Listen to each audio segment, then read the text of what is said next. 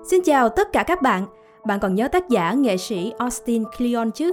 Chủ nhân của cuốn sách Still Like an Artist, tạm dịch trộm cắp như một nghệ sĩ, một tác phẩm hiện đại về chủ đề sáng tạo từ kết hợp đã trở thành một trong những cuốn sách nghệ thuật artbook xuất sắc nhất trong năm đó. Cleon trở lại với cuốn Show Your Work, tên tiếng Việt Nghệ thuật PR bản thân, một cuốn sách cho những người ghét việc tự quảng cáo. Trong đó, Cleon đã giải quyết một trong những câu hỏi tối quan trọng của đời sống sáng tạo. Làm thế nào để bạn có thể được phát hiện một cách vừa chừng mực, vừa thẳng thắn và hài hước?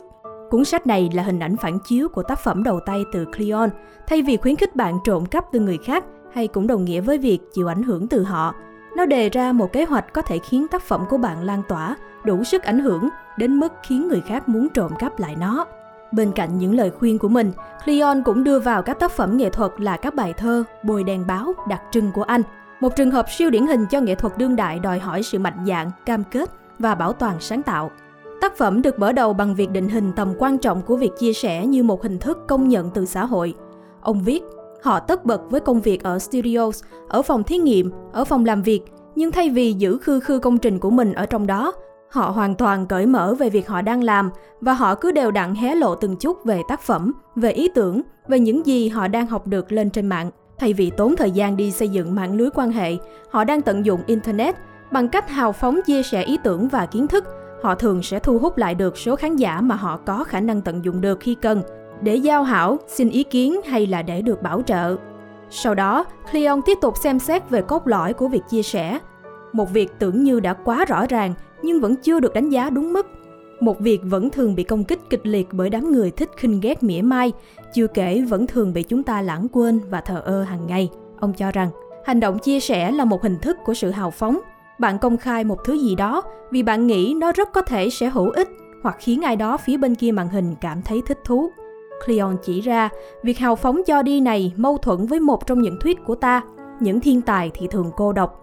Một người nghệ sĩ vẫn thường có được cảm hứng lớn lao nhờ quá trình làm việc một mình.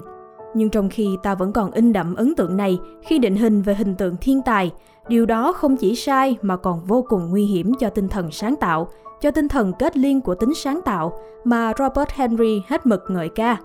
Thay vào đó, anh đã mượn khái niệm cộng đồng tài năng, genius, có nghĩa là sins kết hợp với lại genius, thay vì là thiên tài cá biệt, từ Brian Eno, để thay thế cho cách chúng ta đang định hình hoạt động sáng tạo một cách thiếu lành mạnh như hiện tại.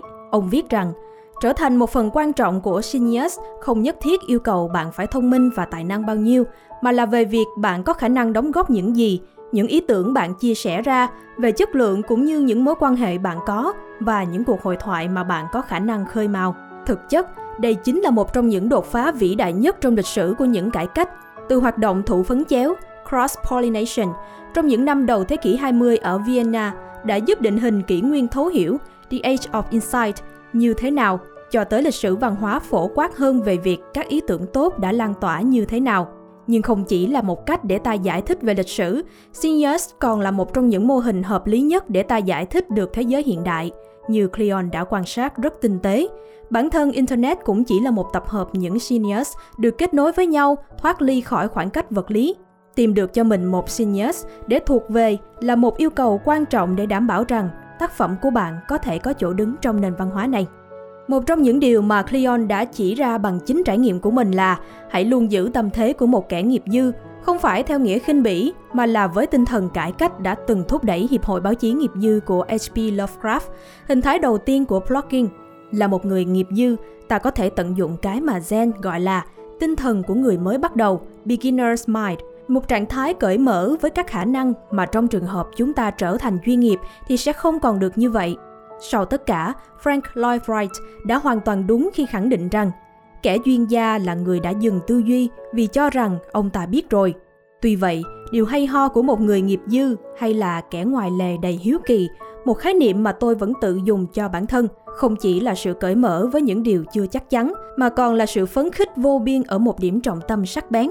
Cleon viết, những người nghiệp dư chỉ là những người bình thường, bị ám ảnh bởi một thứ gì đó và dành cả tấn thời gian để nung nấu về việc đó. Sự nhiệt tình thuần khiết rất dễ lây lan.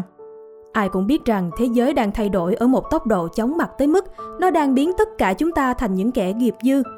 Kể cả đối với các chuyên gia thì cách tốt nhất để phát triển vẫn là phải giữ một tinh thần nghiệp dư và kiên tâm khai phá những gì chưa biết và chưa chắc chắn.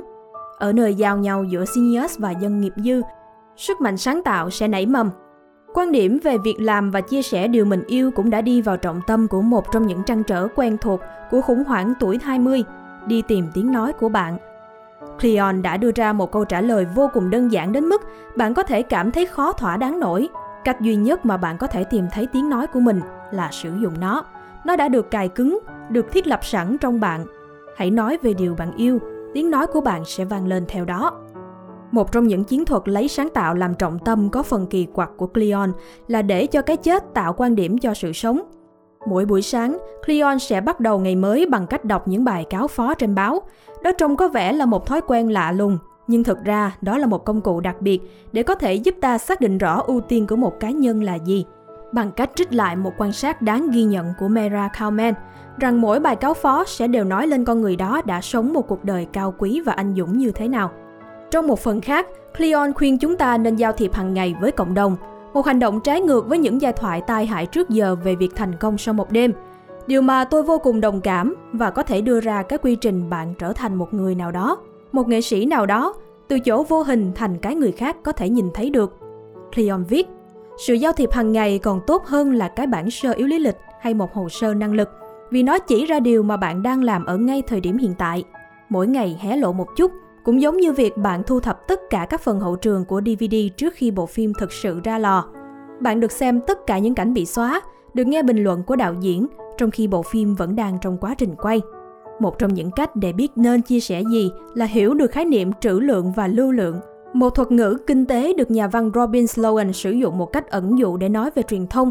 Trữ lượng hàm ý tới những thứ không mất giá trị sau thời gian, những thứ vẫn giữ nguyên được ý nghĩa và sự thú vị dù là hôm nay hay là sau một năm hay thậm chí là cả thập kỷ sau.